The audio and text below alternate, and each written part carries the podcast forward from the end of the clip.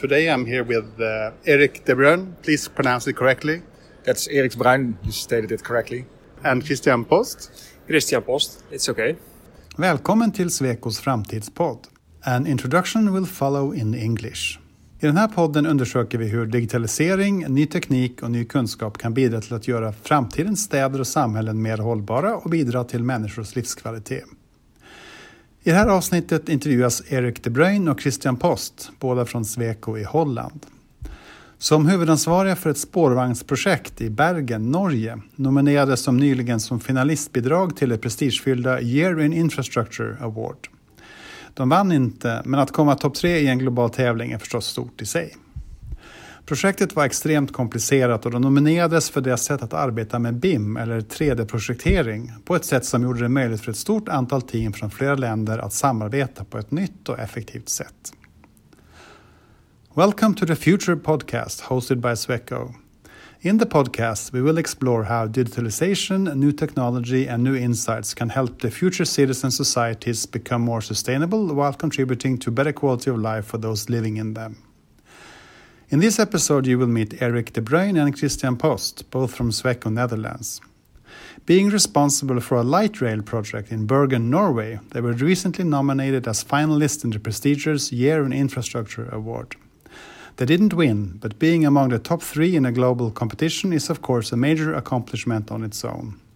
The project was extremely complicated, and they were nominated for their successful way to design the project using BIM or 3D modeling tools. Their solution made it possible for a large number of multinational teams to collaborate and cooperate in new and highly efficient ways. Once again, welcome to the Future Podcast hosted by Sweco. My name is Per Vidar Lundberg. So uh, I would like to know before we go into the actual purpose of this interview about your roles at Sweco and what you are doing day to day. What are you doing, Eric? I'm a project manager for light rail projects, working at projects beforehand in Norway, and uh, this year I started working on a project in Zuidas as project manager for Metro and Tramway. And Christian?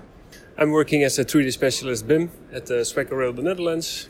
Um, I'm um, involved with uh, the Bergen Light Rail project, um, and now I'm heading over to starting with the Zuidas project with Eric.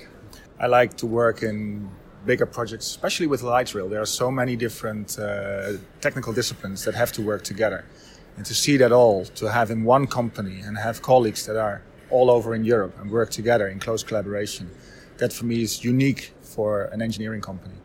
So we're actually making this recording here in Singapore at the Year of Infrastructure conference hosted by Bentley. And you guys are finalists in a global competition about the most advanced and exciting and sort of forefront leading project in the world when it comes to infrastructure. And uh, the project you are doing are here for is about the Bergen Light Rail project. What is the light rail? The light rail project in Bergen, we're working together with Sweco Norway, and we've been asked in 2016 to help them out we are doing the technical disciplines on the light rail project, uh, extending the line by nine kilometers through mountains to city center. And uh, Norwegian part, they take cover of all the civil works. Christian, what is a light rail? Is it a subway or a tram or just a regular train on a diet? It's a tram, um, but in Bergen it is special because it's it's uh, the Bergen project. It's normal, normal above above ground and have in tunnels. So it's a it's it's a combination. And you mentioned some of the facts about this project. You want to say more about that? The facts are that it's it's, it's huge. It's a, uh, it's a 600 million euro uh, build to contract this. Um, we have more or less, yeah, we have 400 engineers involved from five different countries working together, both on location, but also we're working from different locations Two but tunnels in total uh, of five kilometers. It's really a huge project starting in 2016 and it will be finished in uh, hopefully in 2023 being built. But the, the stretch of the rail is actually just nine kilometers, so it has to be a very complex project, I guess, then. Yes, that's correct. The, the complexity is because it is in an urban environment and you can't close the city down to build the new line. So that makes it a very complex project. And I'm assuming because it's, it's within the city, there's a lot of other infrastructure to take care of and consider while doing your project, right?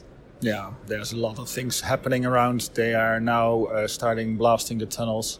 After that, the constructions for the bridges will come in, and only then our contracts that we are responsible for, the tracks and catenary systems, for instance, only then they can start building. So it's very complex. It's all time based. We had deadlines that we had to work on, and really we're responsible for keeping those deadlines. So uh, very complex on a high, yeah, deadline based uh, kind of uh, planning.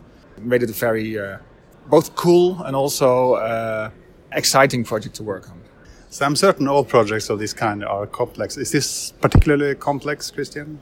There are some parts in the in the project that are really complex. The part uh, in Kronstad, for example, there is a connection to the existing line, uh, tunnel entrances, existing uh, bridges, where we uh, has to fit the alignment in. So that makes it quite difficult to design the uh, the alignment so it will fit in uh, all constructions working on a light rail project in a city center, it's all about the interfaces. We are not like, for instance, in heavy rail, we can build in an open area. No, we have to really find a way to squeeze in a new element, the light rail element. And that takes a lot of discussion and meetings and um, showing the possibilities to co engineer this together with different disciplines. They all have their own backgrounds, they all have their own responsibilities they have to work from uh, requirements, and sometimes they can be conflicting. And to find a solution for the whole project and to have all those interfaces taken care of, yeah, that makes this kind of project very, very complex and also very time consuming. So here we are in Singapore, and you have been nominated for this uh, global award, and you're uh, the, one of the finalist projects. So obviously, you've done something very, very good in this project. How, how would you describe uh, how you went about to actually find solutions for this very complex project? Uh, the solutions that we had to find was to implement the technical part of the during detailed design engineering. Already, we had a zoning plan in place. Working from that point, we had to uh, we had to check all the possibilities from a track point of view also from an exploitation point of view, and and still bear in mind that the stakeholders they uh, they can have different opinion about solutions. So uh, what we tried to do was to have a platform that helped us to uh, to showcase the possibilities, and that showed also the restrictions that we had for the other disciplines. But then says like every project has those limitations and challenges. But apparently you did something here that went really well because you've been nominated for this prize. So I'm assuming that digital tools are part of that solution. Yes, digital tools will um, help us help us in this project because the project is so huge with so many disciplines. Each discipline used their own software. For example, we were involved with the with the early access program of Bentley for the uh, iTwin services to see if the software Bentley created, if that will fit in our future projects. And that went really well. I'm excited about it. When Bentley creates software that makes me excited, then they do a good job. So, on your LinkedIn post, Christian, I can tell that you're a BIM specialist. BIM has been around for many years as some sort of reference to going digital, but now in this conference we all talk about creating digital twins, some sort of digital replications of, of real-time assets. Would you say that the project you did in Bergen was a digital twin project? Uh, no, I'm assume that's not a digital twin project. It was a digital project, but not a digital twin. The digital twin will mean that you see in time what has changed for each element. Each employee involved in the project can see what's changed or happened with every object in the model. And that's a digital twin with in information from your assets data. That's why I think that this was a really great pilot. Uh, we were using um, software also from Autodesk, and it has a lot of advantages. But to have a pilot in the background mirroring with the data, it showed us the differences, the good things, but also the bad things. And I believe what we saw evolving during this pilot gives us so much more opportunities in the future in new projects. For instance, the project that we start working on in January shows that this really changed our way of engineering. The way we use ProjectWise in this project go with the new iTwin services on the background, it creates all the models for us. So it's fully automated project. As Sweco, we can have the benefits to use ProjectWise and the software solution, whatever you like. If you use Revit, it's okay. If you use Civil 3D, you can use that data into the iTwin services, and that creates the digital twin. in many projects nowadays, there's this uh, issue and this challenge and the opportunity around tech versus human interactions. What kind of learnings did you make in this project about about um, balancing technology and human interactions? Human interaction is still very important. Just to to have uh, uh, an eye-to-eye contact and to work together on, on, on problem solving. Um, but having a model that shows the possibilities within a very narrow space helps the different engineering disciplines that we work together with. It shows the possibilities and also the restrictions that we have. Uh, my background is electrical engineering. For me, it's quite easy to understand that you have to bear in mind that when you have a catenary system in the city center, that you have to have safety uh, restrictions, safety distances from moving vehicles. Just to, to tell this to a civil engineer, to tell this to somebody that's, that has a background in, in, in, in water. It helps a lot when you can show this in a picture, show this in a model, and show that these restrictions are there because we have ISO standards, we have other standards from requirements that the client gave us. It shows the restrictions and people they, they, they can really tell see what, what restrictions there are, and from there, from them point, they just leave it and move on, engineering their own things. So it seems, Christian, that the visualization of existing data and, and making it sort of visually accessible to a lot of people was a part, important part of this project. Yes, that's correct. Uh, in this project, uh, they used uh, Navisworks for this, and then and that went well. But I think the next step is that we adopt the digital twin because I think that's the way uh, we go in future projects. Okay, so you're both engaged in new projects uh, in this area. So, what if you were to summarize your learnings from the Bergen Light Rail project? What would you say to someone else about to encounter on this journey? Uh, the Bergen project showed me that we all speak not our native language, and we uh, we have to find a way to work together. And as I stated before, it's very important to show what is possible and what is not. So, in the next project that I already started working on. The difficulties are always the same. Show what is possible, show what is not possible, and, and, co-engineer and interact together to solve those solutions. And what showed me uh, the Bergen project especially is that it's still working together with colleagues and find a way to uh, to have a common ground to work from. That's what I would bring to the next project. Work together, sit together whenever it's possible, and, uh, and have one model that everybody can take their uh, information from. Before Bergen, we didn't use that. The projects were also very difficult, but we worked on 2D or semi 3D.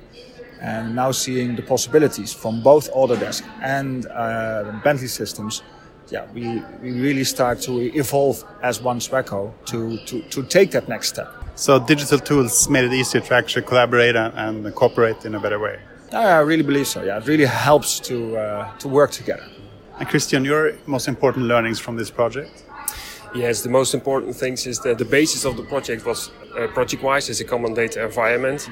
In the collaboration, every data uh, was available for every discipline. That was a great advantage in the front. But if you're looking forward, everybody used their own software and you have to combine all the software. So it's when Bentley create an open platform that you can connect an Autodesk and Bentley software. That's a great step forward. So this part is focusing on the, the, positive aspects of our future, including digital. So if we were to meet in a year from now, what would be better actually in the world? If we start with you, Eric.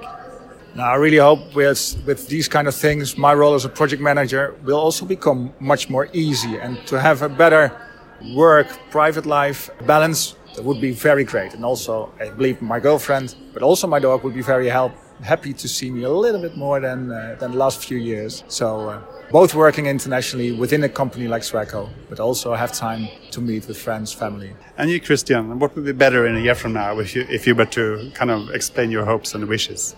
Yes, if I, if I uh, honest, I'm I totally agree with Eric. Um, if we can uh, use these kind of uh, software solution into the project, that will help to get us better on our on our projects and do the things where we good at and not uh, too much struggling with the softwares. Let the solution take care of that. Thank you for joining the Sweco podcast today. Thank you very much. Thank you.